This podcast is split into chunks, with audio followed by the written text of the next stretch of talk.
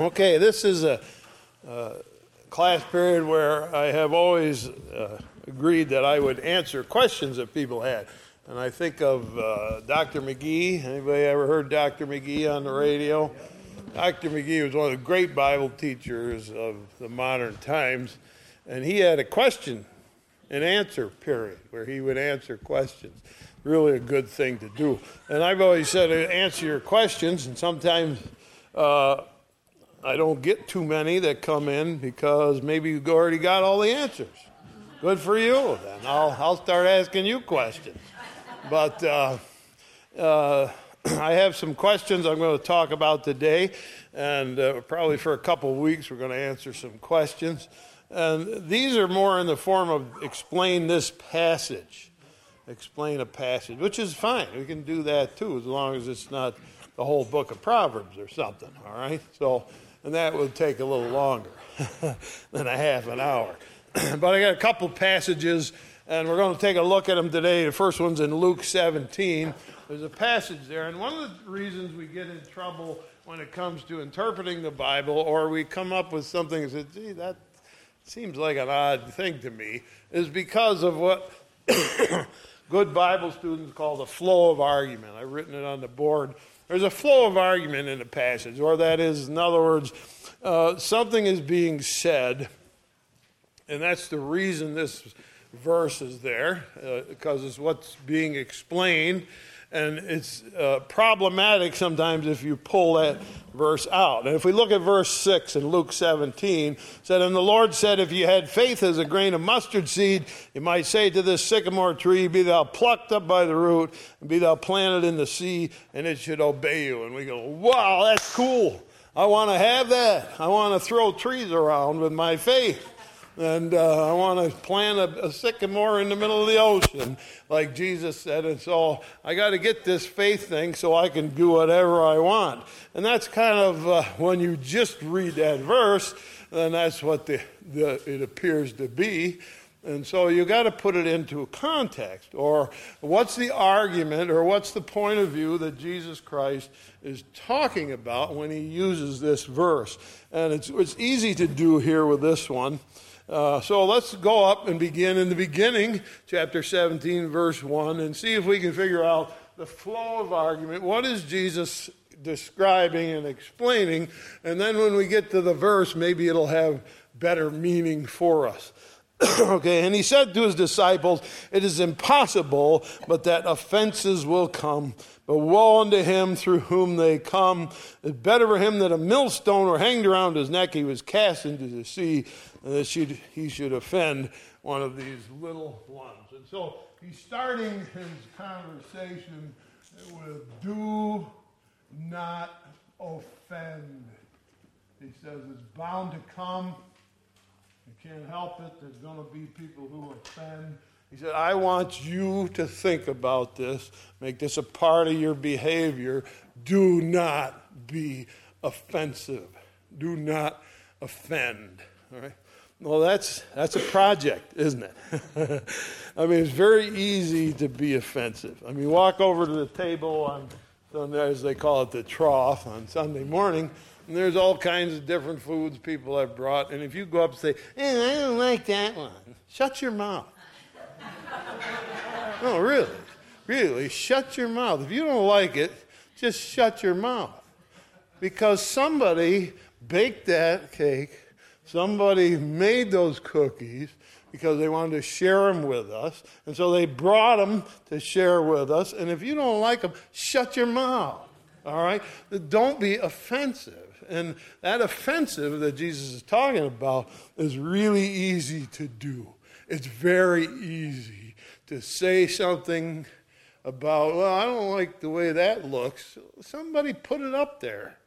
You know, somebody posted it on the wall. Some kid drew a picture. Somebody did something. You don't like it, you can just shut up. That's what Jesus is saying. He says, if you offend, if you're going to go around offending, it would be better if we tied a big heavy rock on your neck, threw you in the ocean. That's serious talk from Jesus. And so he's starting this conversation.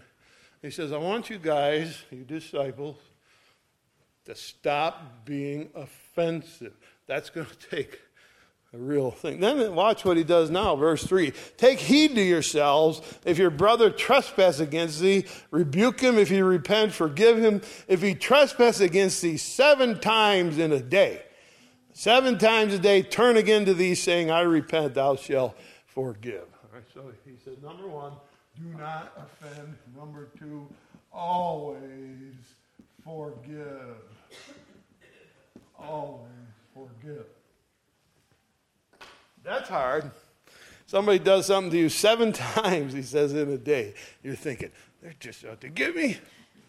Seven times they did it. and Jesus said, no, no, no.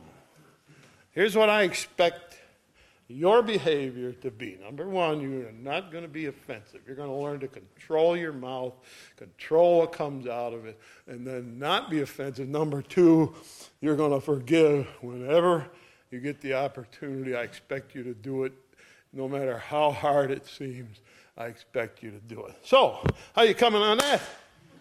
We're all saying, ooh, boy, that's something. And so did the disciples. So they said, and the apostles said to him, Lord, increase our faith. They said, we're going to, if we're going to do that, never be offensive. And Peter and John Jesus called those, uh, John and James the sons of thunder. They're so loud and boisterous. That's what he called them. So you can imagine somebody like that, they offend everybody. And he says, I want you to control your behavior with other people. Learn not to offend them and learn to forgive them whenever you can. And they said, Look, if we're going to do that, you're going to have to help us have a little more faith because we think it's going to take faith to do that. So we need more faith. And that's what the question is. He said, we need more faith. We need something helping us, driving us so that we can do the things you just asked us to do. And then he says in verse 6, the Lord said, if he had faith as a grain of mustard seed, he might say to this sycamore tree, be planted plucked up by the root and planted in the sea, and it should obey you. He said, Okay, you're right about one thing. You need faith. Now, what is faith? Faith isn't wishing hard, I'm going to wish that tree into the ocean. That's not what it is. Faith is, I believe in a person. Faith completely trusts Jesus. Now, how much do you trust Jesus? We're going to need more faith. That's right. You're going to have to trust Him so that I do whatever He says to do. I'm going to have to trust Jesus, and He says you shouldn't offend, you should always forgive. And I trust Him. That's what I got to do. And I got to know Jesus better. Jesus wants me not to be offensive, He wants me to forgive people. And he says, How hard is it? It's like throwing a tree in the ocean. That's pretty hard. Pretty hard to do. He says, I'm going to give you this, that this is hard to do. This is hard to do. And so it's really not a comment about you can pray and ask for whatever you want and you get it. It's a comment about I've asked you to do something difficult. And it's going to take faith. You're going to have to trust me to believe what I've said to you. All right, here's what I've said to you. You've got to do these things. And then he just caps it off. Verse 7 Which of you having a servant plowing or feeding the cattle will say to him by and by, when he's come from the field, Go sit down to meat? Will not rather say unto him, Make ready therewith I may sup. Gird thyself, serve me, till I have eaten and drunk, and afterwards you shall eat and drink. Does he thank the servant because he did the things that were commanded him? I don't think so. Or in other words, you have a servant, he's plowing in the field. What's his job? Come in and make supper after he's finished. So he comes in and you don't say to him, Ah, you've done enough. You've done enough. So, verse 10 likewise, you, when you've done all the things that you are commanded, say, We are unprofitable servants. We have done that which was our duty to do. Yes, it's hard. Yes, it's difficult to do those things, he says, but it's your duty to do them. I've asked you to do that. I've asked you to change your behavior and your opinions and you're going to have to trust me. As a matter of fact, the best way to look at it is whatever Jesus said, I'm going to have to do it. And don't argue with him. Don't argue. So it's really not a passage about having faith to throw a tree in the ocean. Who wants to do that? Know, did you have a tree you wanted to cut down? We can cut it down, but I'm not throwing it in the ocean for you. All right. Uh, so that's the flow of argument in the passage is he's saying, I've asked you to do some hard things to control your mouth. it's hard, right? Control your mouth and forgive people. And sometimes it's really hard to do. I'm asking you to do those hard things. And if you really believe in me, he says, if you believe in me, your faith will help you. You'll trust Jesus. Do what he says and it'll work out right. All right, so that's a little bit of that passage where we put the flow of argument with it. Servant does what he's told to do, and he's telling, I, "This is what I want you to do," and so uh, trust me. Do what I say. Now let's turn over to Matthew 11. Matthew chapter 11. I'm going to answer two passages today. Matthew chapter 11. the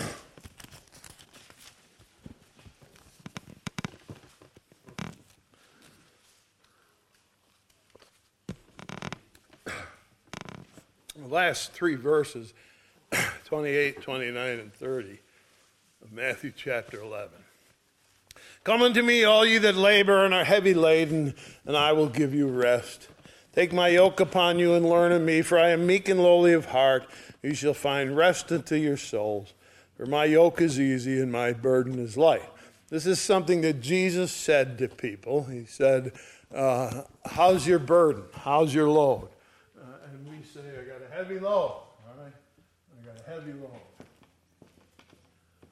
My life is full of trials.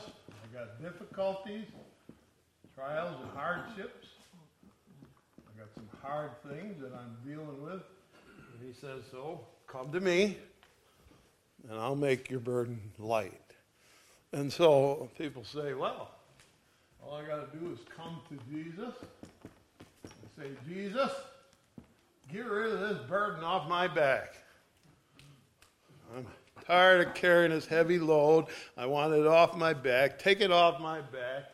And he says, I want my burdens to be light and easy. That's what I would like. So I'm going to pray, God, life's getting tough. Pick up my burden and take it away. All right, so once again, we go to the flow of argument in the passage. What's the passage really saying? And this one it gets very pointed, it's very to the point. It is one of my favorites because it's so powerful. Uh, occasionally, Jesus holds up a mirror, says, Take a look. That's you in there. Take a look at yourself. And this is one of those times where he says, Take a look at yourself. Let's get a good look. Come unto me, all ye that labor and heavy laden, and I will give you rest. Now, that's the promise. If you come to me, you got a heavy burden on your back, you got the trials and stresses of life, and you come to me, he says, and I'll give you rest. How do we do it? Take my yoke upon you. Now, you know what a yoke is. We have something, and there's two oxen or horses or whatever with a neck in a yoke, and they pull together. He says there's Jesus on one side of the yoke pulling, and you're next to him pulling. He says, so get in with me. I'll pull it with my yoke. Get next to me, and we'll pull together, and I'll make your burden light. All right, but Here's what he says He says, You, you in my yoke? Yeah, I'll, I'll come. All right, now the next thing I want you, and this is the key verse learn about me. Learn about me. Learn about me, he says. So You can't just say, Take my burdens, Lord, I'm sick of them. Come and take them. And, he says, You know, come to me. Come with me. I want you to learn what I'm like. I want you to learn about me so that you'll understand what I'm saying when your burdens are light. Learn about me. Why? Because I am meek and lowly in heart. And Jesus says this Here's what you will learn about me that I am meek and that I am lowly of heart.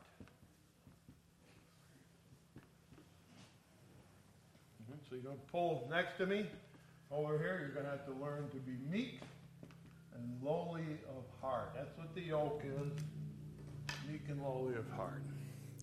So, what's the opposite of being meek?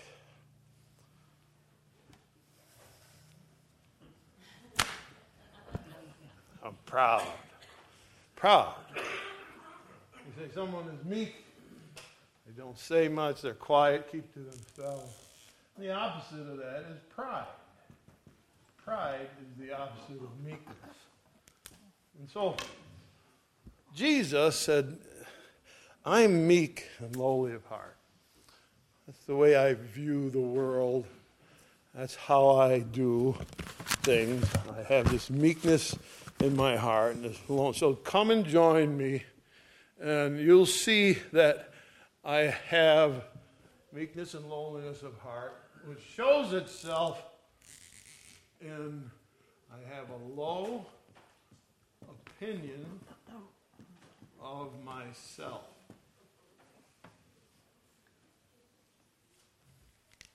Someone is meek, has a lowly heart, they're not walking around saying, Look at me, aren't I something?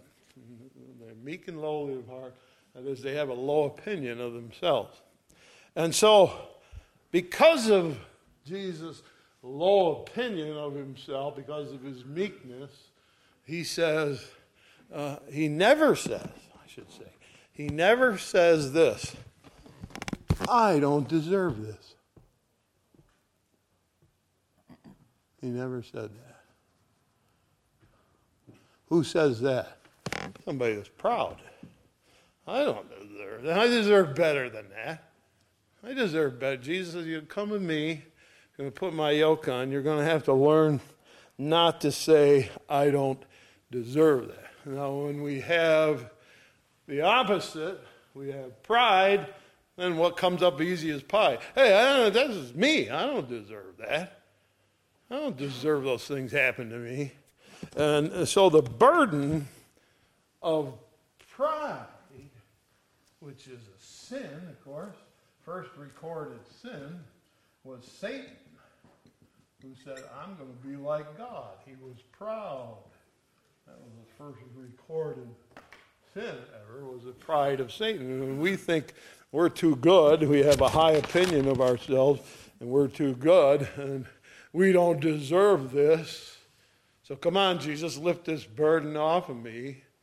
He said, if you thought like me, it wouldn't be a burden. If you had a lower opinion of yourself, it wouldn't be a heavy burden. Just think of the trial of Jesus. They spit on him, they blindfolded him and slapped him in the face over and over, saying, can you guess who hit you? They punched him. It says they pulled the hair off of his beard. They said, Prophesy, prophet. Can you see who just hit you? They mocked him. And uh, they put on him a fancy robe and a crown of thorns. And they did those things to him all morning long. And never once did he think, I don't deserve this. I can hardly wrap my head around that. I, I just, the meekness and lowliness of Jesus' heart, that he would sit there and take that and just say, it's okay. It's all right. It's your pride and your high opinion of yourselves that makes your load heavy. That's what he's saying. So if you come to me, if you want to join with me, you're going to change your attitude you look inside your heart, and that attitude has got to change. All right? And uh, Jesus' heart attitude, being meek and lowly, is the clue to living life where the burdens don't bother you. We're going to get rid of the attitude of sin, which is, I don't deserve this, I deserve better than this. And Jesus never once thought or said he was more than willing to be abused. He let it come. And in Pilgrim's Progress, if any of you remember, we've done it here a couple of times. There's a character in the end there, and he's exactly like this. He's meek and lowly of heart. And they said he walked through the valley of the shadow of death where everyone else was afraid, that he was whistling. Said, okay, this is okay. He said he was happy. He walked through the darkest place in the trail, the worst place that gave everybody the most trouble. And he says, okay, I deserve this. It doesn't bother me. And he walked through. And it's a real uh, insight that uh, to some people who are meek in their nature, uh, it comes easy. They don't think they deserve anything. And their behavior is much more like Jesus.